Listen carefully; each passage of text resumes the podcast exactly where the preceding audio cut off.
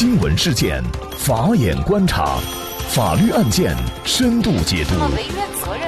传播法治理念，解答法律难题，请听个案说法。大家好，感谢收听个案说法，我是方红。更多的案件解读，欢迎您关注个案说法微信公众号。今天我们跟大家来聊一下，女护士因为拒绝主任饭局遭解聘，院长认为领导请吃饭是职责。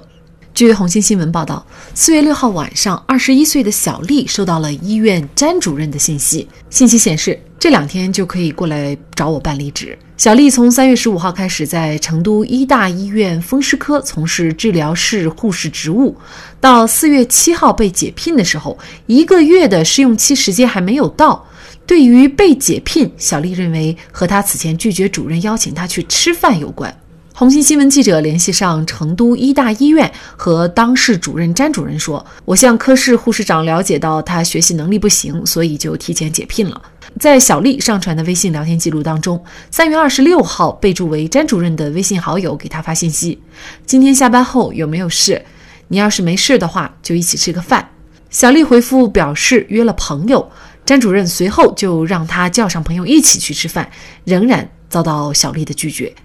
聊天截图当中显示，詹主任直接问他几号入的职，你觉得你试用期能过吗？目前看试用期你是过不了的。据了解，今年3月15号21岁的小丽通过网上的招聘信息联系上了成都医大医院，随后应聘入职该医院的风湿科，从事治疗室护士职务。刚进医院试用期为1个月，詹主任是该科室的主要负责人。小丽按照和詹主任说好的去医院办了离职手续。办理离职当天，詹主任发来一条信息，在小丽看来有些意味深长了，给你个忠告，做事学习可以慢，但是一定要领会领导并听从领导的指示去做。小丽说她实在不明白什么原因被要求离职，并且1个月的试用期还没有满，不管合不合格也应该等到试用期满了之后再来考核和评定啊。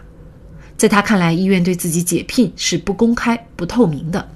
对于詹主任微信当中给他发的那段要听从领导指示的忠告，小丽说詹主任从来没有跟他安排过关于工作上的任何一件事，也根本没有给他关于任何工作上的建议，只跟我安排过吃饭，但我没去。在小丽保存的大量微信聊天中，记者还发现医院的同事为他的遭遇鸣不平，动不动就这样，之前的那个妹子也是。一位同事这样说道，在试用期内，用人单位是否可以随意解除合同？小丽遭遇此又该如何维权？就这相关的法律问题，今天我们就邀请云南云滇律师事务所副主任黄斌律师和我们一起来聊一下。黄律师您好。你好，感谢黄律师。那么在试用期内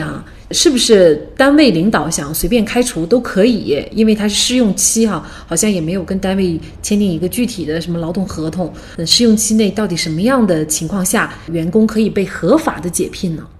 实际上这是很多单位领导的这样一个误区。我们所谓的试用期的话，它指的是劳动合同的试用期。我们的试用期实际上应该是先有劳动合同再有试用期，而不是先有试用期再有劳动合同。那我们的政府推荐的标准版本的劳动合同，比如说劳动合同3年，那么前面3个月为试用期。所以说的话，试用期是包括在劳动合同期限里面的不能讲就是说单独的试用期。如果签单独的试用期合同，在法律上的定性的话，它是属于劳动合同直接就属于正式的劳动合同了。所以说在试用期的话，那么单位它也不能够随便的解除员工，或者我们换句话讲是没有任意解除权的。那么试用期要解除一个员工的话，必须符合法律规定，那就是要证明他不符合当时的这样一个录用条件。如果单位没有这方面的考核，那么如果单位随便解除，比如说像我们案例这种解除的话，它不仅是不合法的，而且是要承担赔偿责任的。包括在我个人理解，我是以为就是你试用期过了以后，你考核合格了，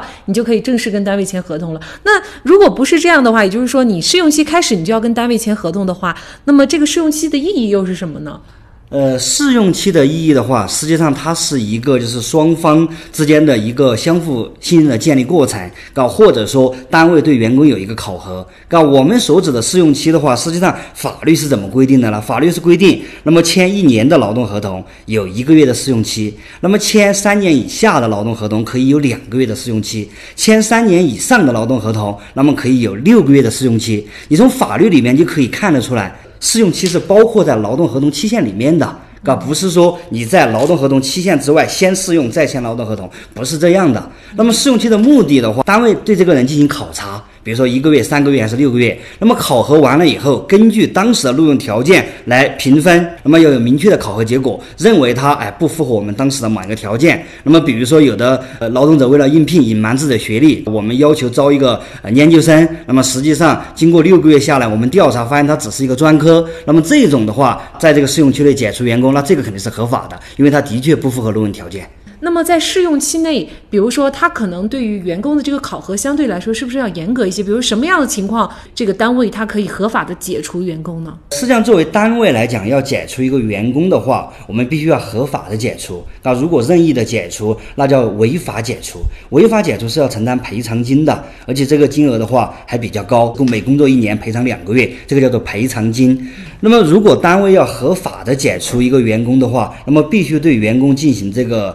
考核，我们单位有明确的规章制度，一定要有明确的规章制度，不能说领导随便我就打80分、打90分，这是不行的。我们要有，比如说我们1、2、3那么对应着几分，那么根据我们的这个规章制度来进行考核，考核的结果，比如说是我们规定的60分以下或者80分以下为不符合，那么这种情况下可以解除。如果没有考核，没有这个规章制度，或者说单位领导随便打分，这种话从法律上来讲都是不合法的。那就像这个案件当中小丽她是觉得，因为她拒绝参与詹主任邀请的吃饭，所以呢她被解聘了这个理由她如果是写在了这个用人单位的用工制度里面或者考核制度里面，她可以成为一个合法解聘实习员工小丽的一个理由吗？我们做过这么多单位的这个法律顾问，我们从来没有看见哪家单位会把这个邀请员工吃饭要洗到这个规章制度里面去。首先是我们在实务中就没人去洗，即便是洗了，从案例中来看的话，他也是下班，对不对？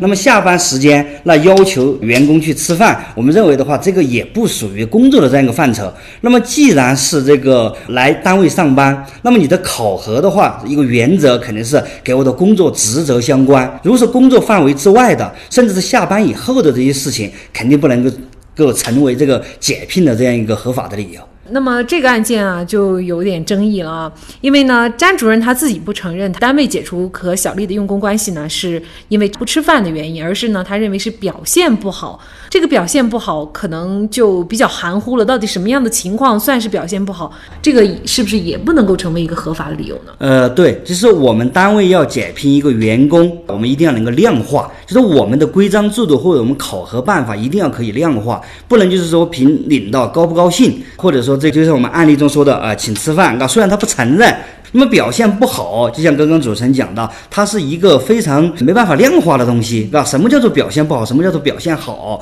所以说的话，就是我们不管是这个单位解除员工的话，那么我们的规章制度一定要细化，猛一点那么证明他表现不好，或者说猛一点，那么我们在考核中要扣多少分，那么最后多少分才符合我们的录用条件，一定要能够量化，不是说很泛的这种东西。这个案件就存在，比如说小丽她具体该怎么维权，这个是关键因为双方的说辞相互不一致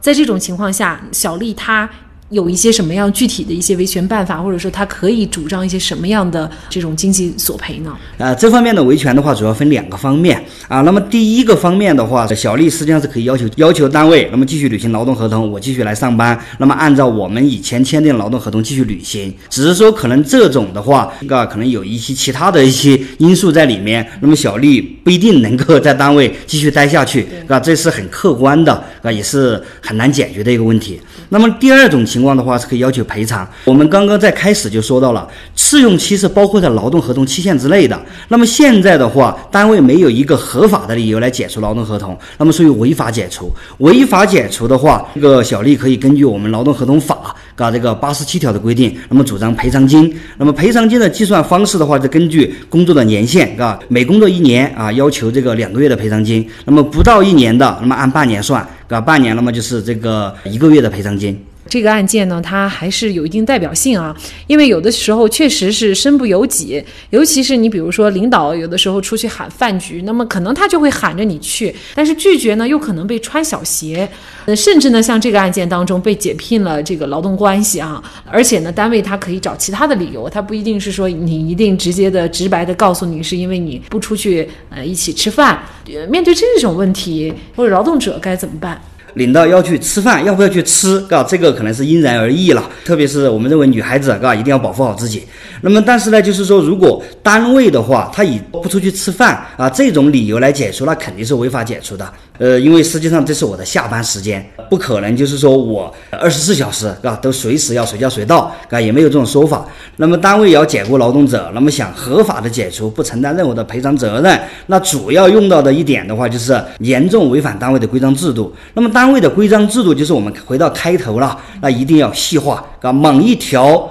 违反了啊，属于严重违反单位的规章制度，那我们要解除你，这是可以的。单位的规章制度的话的制定程序，那必须是合法的。那么首先内容必须合法，那么还有一个就是它程序必须合法啊，有工会的，那么规章制度要经过工会的这样一个讨论通过。那么如果没有工会的，要经过员工代表大会或者说员工大会讨论通过，进行公示，这样的规章制度才可以作为单位合法解聘员工的理由。如果只是单位临时做一个这就是我们单位的规章制度了，那么这种肯定是不可以的。单位的规章制度不仅要经过民主程序的产生，还要经过公示，那么对员工才具有约束力。就在4月14号，成都医大医院再次出面表示，经过调查，詹主任约小丽吃饭并非部门聚餐，同时还约过另外的女护士。结合给小丽的忠告信息，院方认为其言行不当，对员工、医院及社会造成了不良影响。医院方面于14号发布通报，已停止了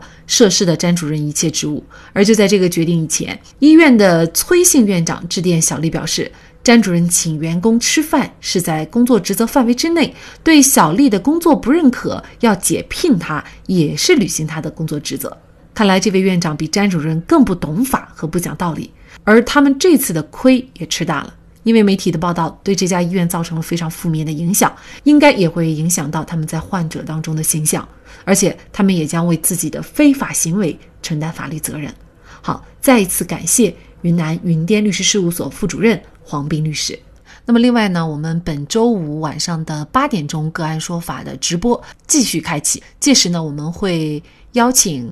法学副教授，从事多年房地产法教学的云南律圣律师事务所李建明律师，就延期交房、拿不到房产证、房子质量出问题等相关的法律问题